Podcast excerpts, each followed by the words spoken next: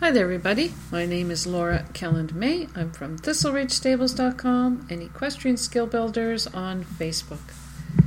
Today we're going to talk about reasons you don't win at horse shows.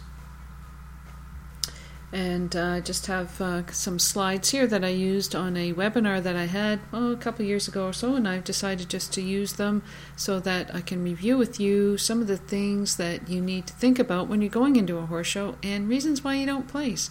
I've been a senior judge for quite a while, and I've seen just about everything there is to see in a horse show ring, and if I haven't seen it, I hope that I don't see it, if that makes any sense to you. Anyway, so we're going to just discuss a little bit reasons why you don't pin at horse shows and what you can do to improve your placings and how to get the judge to notice you in a good way and some big mistakes people make in the show ring and what to do about those mistakes. It's a lot to cover in this little things. Now, I'm just going to dive right in here and the number one reason why people don't win at horse shows is they fall off fall of a horse and rider. If you fall off in the horse show ring, you are immediately eliminated and are not able to remount once you're in the show ring. So if you fall off, so sorry, do not pass go, do not collect $200. You have to leave the ring immediately. So, what constitutes a fall? So, uh, competitors considered to have fallen when either voluntarily or involuntarily they are separated from their horse, which is not fallen, in such a way that they touch the ground or find it necessary to have some help or assistance, or find it necessary to get back into the saddle or to use some sort of support. Now, this actually happened to me when I was judging a rider was going around the hunter course, and her horse jumped the jump with his front legs, but didn't jump it with his back legs. So the horse was straddling the jump. So his front legs was on the left hand side of the jump, and his back legs were on the right hand side of the jump. So the horse, his front legs were on one side of the jump or the other.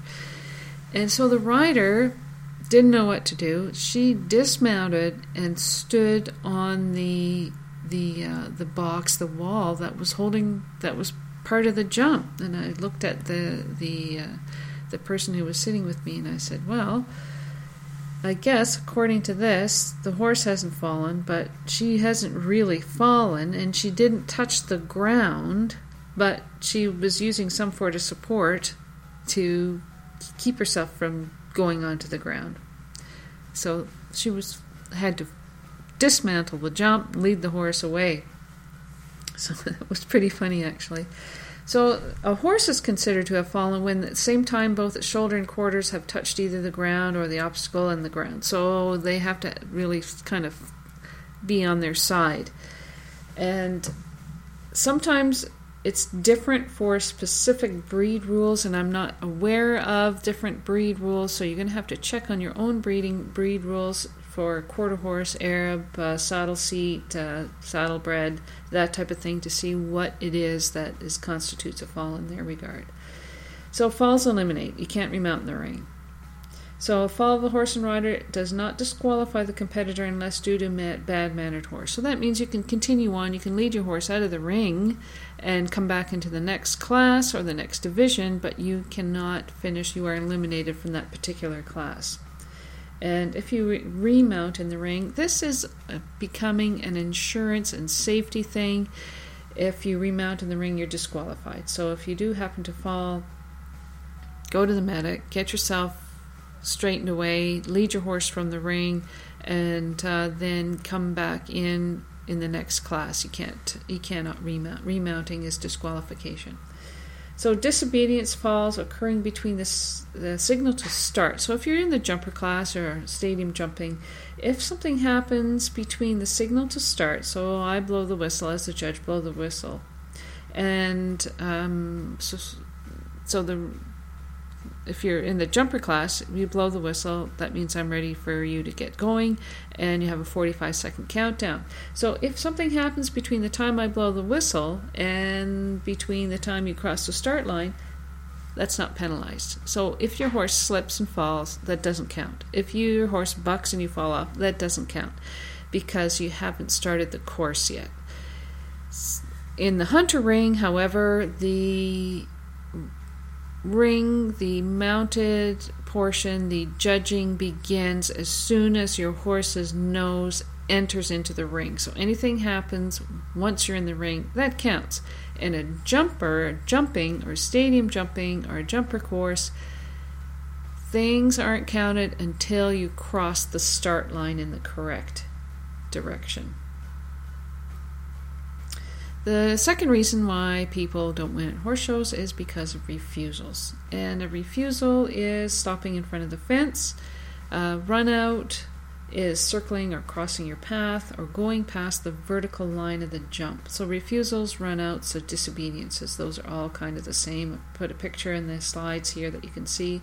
And the third reason why people don't place at horse shows is because they have a knockdown knockdown, knocking down the fence, knocking down the the uh, the jump either with a front leg or a hind leg. If you're in the jumper ring, that doesn't really matter. Front leg or hind leg, it's a knockdown. If you're doing the hunters, hunters it does matter if you're a front leg or hind leg knockdown, and I do take note of that when I'm judging. If it's a front leg knockdown, that's a little bit of a more of a problem, more of a dis- more marked more severely. I guess would be the best way to talk about it. A front leg knockdown is a more severe knockdown than a hind leg knockdown. A hind leg knockdown, if if you think about it, if you're in the hunter field, if you're hunting, out hunting, field hunting in the field, if you hit a fence, a solid fence with the front leg, that is a very hard thing to recover from. If you ha- if your horse happens to be lazy with its hind leg, or you get left behind a little bit in the hunt field, and your horse drags its hind legs a little bit over the jump, then that's not as dangerous. So, reason number four is bad form. This now we're talking about hunters exclusively here. If the horse dropped a leg, if the horse swims over the fence, we've seen them. They kind of come in in the front crawl and they're paddling with their front legs. That is very bad, and that is uh, marked for, as far as I'm concerned, the same as a knockdown. Hanging a leg, uh, leaving off one leg, or other disasters, and you can fill in the blanks there. What other kind of disasters that you're thinking of? Here's some other major faults uh, trotting, breaking anywhere on the course. So if you've got a lovely canter going and then all of a sudden you drop back to the trot, wah, wah, wah. That's too bad for you. Uh, leaving out strides. Leaving out strides is dangerous and it makes for a long reaching jump, makes the horse jump flat, makes the horse jump fast, and it doesn't look very nice. Your horse is not shown to the best of its ability, so that also is a major fault. On the other end of the scale, adding in strides. So for me, if you're going too slowly, if you're adding in a stride, chipping in, and not uh, if your horse chips in, that means to me that it's not a very scopy jumper. So you just kind of have the what I call the Goldilocks effect going on there. It can't be too fast, it can't be too slow, it's got to be just right.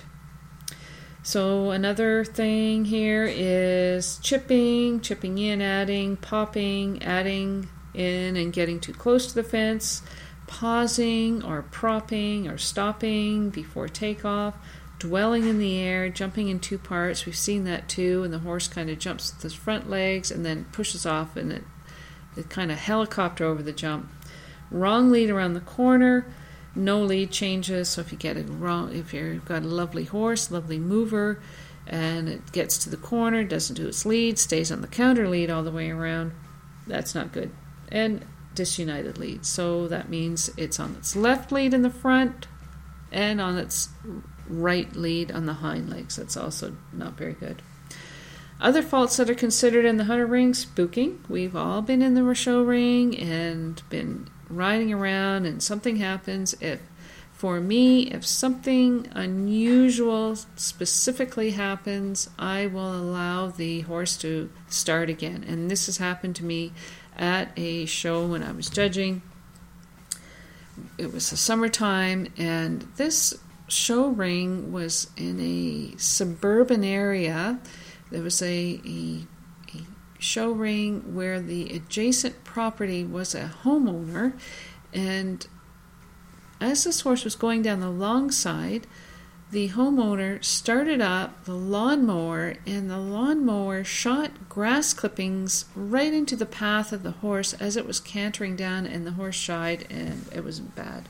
So I just said, Stop right there you can you have two choices. You can start where you left off or you can start again from the beginning. So I, I, I gave them an opportunity and as a judge you know you have to kind of work these things through. It was totally unfair. It was totally not something that was in the show ring that the horse should have dealt with. If the horse shies at at, at a jump that's one thing. If the horse shies at something that's was happening outside the ring and it came into their ring, a dog, if a dog ever came into the ring, I would allow the horse to either pick up where the shy happened or start again from the beginning. So, um, spooking and not tight below the knee, twisting or laying on the side. This is a very unusual one to see and hard to pick up if you're if you're judging if you're sitting on one long side to see the horse twisting or going sideways. It's kind of difficult to see sometimes. Stalling on landing or landing in a heap, and the, and again, this is, you see a lot with the school horse division, novice division, where the riders are on these school horses who know all the tricks and they just don't want to go forward anymore, and they kind of land in a heap and they don't go anywhere. So that's another uh, fault that you look for. On the other side of that, there's running anywhere on course, horses that gallop away. That's not good. Jumping crooked, that's hard to see as well, but if you do see it, that's something that we take note of.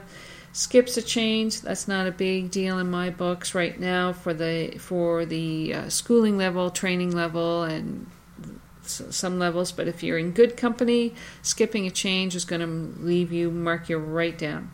Rubs, you have to take note of those being flat or no bascule, so that's kind of a poor jump, and not taking off in the right spot. So, most of those that we just talked about have to do with the jump itself. So, the way the horse jumps, if it jumps too close, if it hangs a leg, so the jumping style, and also the care of how and where the horse takes off. Those are those things. And those to me are major concerns. The actual way the horse jumps over the fence. So the the other part of it is um, uh, in the slide deck here, slide number 14. You can see there are a few pictures of some good jumpers and bad jumpers, and you can decide which is which, and let me know what you think about these each of those. So some of the minor faults, and minor faults have to do with the non-jumping aspects of the course. So So the movement of the horse. Is the horse a good mover? If it, and when I'm doing my judging, I think about uh, give them a score uh, one, two, or three. One is not a very good mover. Two is an average mover. Three is wow, I want to sit on that horse. Just excuse me while I take a drink here. I've got my tea going to keep my throat uh, nice and moist. So uh, movement, good, good movement, poor movement, good movement, very good or excellent movement. And that's for in between the jumps. Rhythm. So everything your horse you do with your horse is based on rhythm. Good rhythm. One, two, three, one, two, three, one, two, three rhythm. Now we talked a bit about or I highlighted a bit about running on course. So if a horse is running on course, it is just giving her, galloping, and just kind of lifting its legs up as it's going along. The rhythm is a steady, even stride length. One, two, three, one, two, three, one, two, three, one, two, three, jump. One, two, three, one, two, three, one, two, three, one, two, three, jump. One, two, three, one, two, three, one, two, three, one, two, three, jump. That is what we want to see as judges sitting on the outside of the fence. We don't want to see a horse nice, calm, and quiet, and then the last two or three strides speed up and lose its rhythm. We don't want to see this horse going nice and smooth and slowly around the corner, and then when it gets to the straight line, going really fast. We want an even, steady rhythm so the horse can remain balanced and in stride and relaxed. If your horse isn't in rhythm, it won't be relaxed. The stride length, we talked about that a little bit good, poor, bad, and I even had another one in there pony gaited.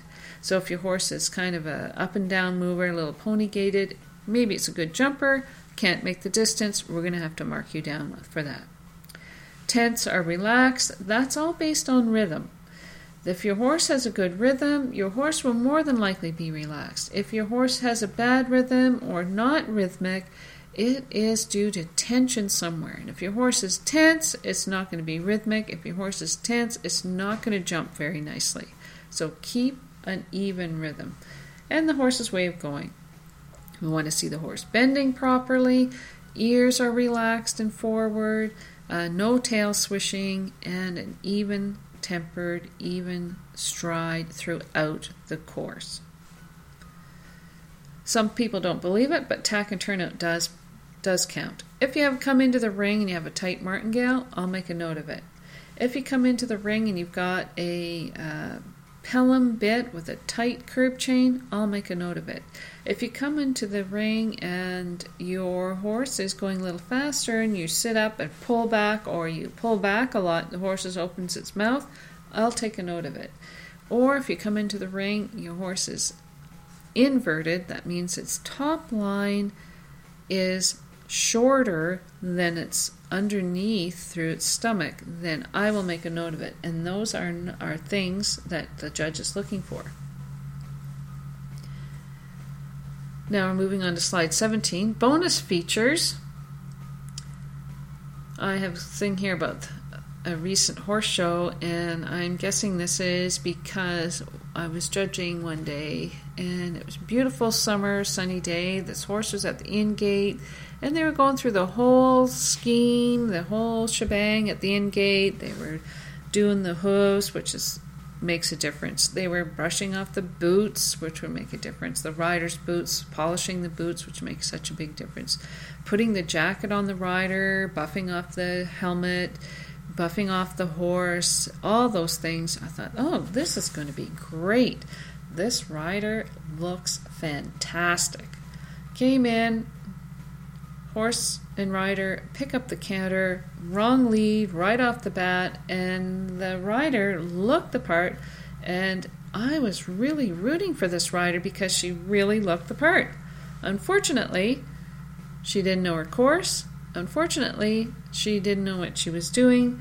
And unfortunately, she had a refusal. So it was not a very good ride. But she got all the bonus points the fewer marks as far as on the page when when you look at your judge's sheet the fewer marks there on the sheet the better. So if if i look down in my judge's sheet the difference between different horses if i just have a nice little check mark that the rider was good the horse was good all the way across for the eight fences that's a good course. That's a good horse that's a good rider that's a good course if I have lots of scribbles, uh, wrong lead, rubs, ticks, um, um, knockdowns, refusals, those each time something happens, there's going to be a different mark on my page. So the more marks there are in the page that I keep track of each horse, the worse the score. The fewer the marks, the better the score you're going to get. And a good score is about an 80. 80 and above is a good score. Uh, between 70 and 80 is about an average score. Between 60 and 70, that's just a little bit below average. Some horses, even on their best day, because of the way they jump, their jumping form, may not be above a 65 because of their poor jumping form. They can't make the distance, they uh, hang their legs continuously, so they, they are going to be perpetually in the um, average range.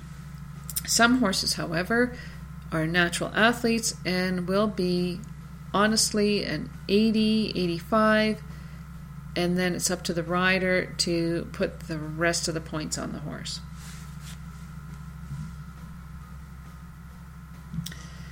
So, just a little break here. My name is Laura Kelland May from ThistleRidgeStables.com and Equestrian Skill Builders on Facebook. If you'd like to take a look to see what I'm doing over there, I'd love to hear from you. Love to see you there. And I'm a senior judge, and I'm just putting this out just so that you can understand and see what the judge is looking for and understand that you do have the ability to get into that show ring and show the judge that you do know what you're doing. Here's some things that the judge wants to see. One, first and foremost, you have to get to every jump.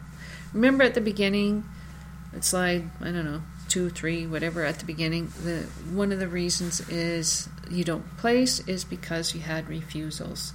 And if you have a refusal or a run out or disobedience at a jump, that is going to put your score immediately 30 to 40. Doesn't matter how good a mover your horse is, doesn't matter how the rest of the jumps are, doesn't matter how many leads you get, it doesn't matter how good you look or how your horse looks. If you don't get to all your fences, you're not going to place. You must find all the jumps. There's a nice picture of a hunter on uh, number 19.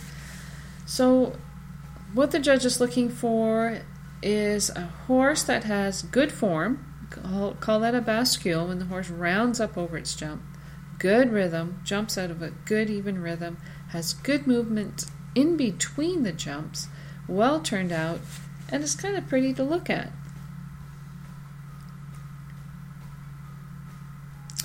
And how to get noticed in a good way and we talked about this a little bit before, have excellent turnout. And I told you that little story about that person who had the most impeccable turnout, and I noticed her. Unfortunately, if you have good turnout, you have to back it up with a good ride as well. So here are some things not to do. Mane. Make sure that your mane is nicely braided. No overnight braids. Tail. Have your horse's tail braided clean horse, and believe me, as a judge, I can appreciate a white horse, no manure stains, and I I would love to thank all those white, gray pony mothers and pony riders out there who spend hours grooming and soaping and shampooing those lovely gray ponies, and I know how much work it is. And oiled hooves. You know what? It does help. I notice an oiled hoof when it comes into the ring. By the time they finish the ring, the the the course, they may have sand on their feet or something else going on. But when they come into that ring, it kind of just puts the icing on the cake of that show ring, the show ring shine, and the show ring turnout. So I really know that you care.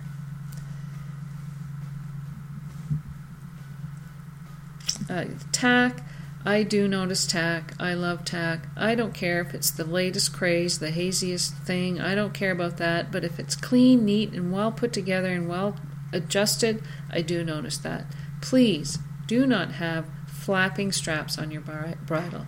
There is a keeper and a runner on your bridle there for a purpose so that it doesn't flap. If it comes out on course, okay, I can forgive you for that. But make sure it's when you start, there's no flapping bits. It's very distracting, and if I'm looking at that flapping, then I'm not noticing you in a good way. I'm noticing you and like, oh my gosh, that flap is bothering me. I don't like that horse because that flap is bothering me. It's a good jumper, but I don't like that flapping strap.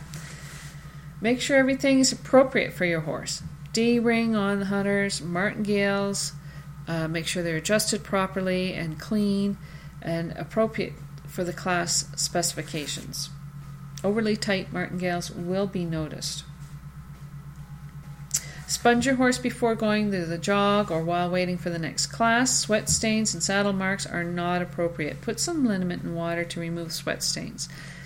Get off the horse's back. And as a judge, I spend the entire day sitting in the judge's box and I see what is happening in the show ring. I see what's happening on the sidelines. And I see kids sitting on horses' backs all day long with parents coming up to the child saying, Here's, honey, would you like a snack? Here, honey, would you like a drink? But when that poor pony tries to put his head down to get a nibble of grass, they're not allowed because they have the bit in their mouth. So I say, get off your horse, take your horse's bridle off, and allow the horse to eat a little bit, drink something, and make the horse comfortable in between their classes so that it is got the energy and is with you throughout the day rather than being your cushion couch. Get off your horse's back. Extra points for not holding up the class. Nothing is more irritating to the show management than to have to wait for people who are not on time. I understand there's lots of conflicts. I understand that people have coaches in other rings or trainers that they have to wait for. I understand that, but be prepared so that you can go in as soon as possible. Rider turnout, wear appropriate clothing, even if jackets are, are excused. Just before you enter the ring, put it back on again, wear it for the two minutes that you're in the ring, particularly in equitation class. It'll give you that edge. Believe me. Wipe the dust off the boots, wear gloves, put spurs on properly. I've seen spurs on incorrectly, and I've contacted the steward to say, Could you please go and see number such and such? Their spurs are on wrong. For more information, or if you'd like a copy of these slides, you can just download them, or you can send me an email, laura at thistleridgestables.com, and put slides or request a webinar slides in the subject. Okay, so I would like to remind you that it's thistleridgestables.com, and I'd love to see you on Twitter. My Twitter handle is Hunter Judge. My name is Laura Kelland May, and I am from ThistleRidgeStables.com, and I'm here to help you. And if you'd like to have some help or get some information from me, please send me an email. You can send it to Laura at ThistleRidgeStables.com, or even you can just do ThistleRidge at Hotmail.com. Thanks very much. Bye bye.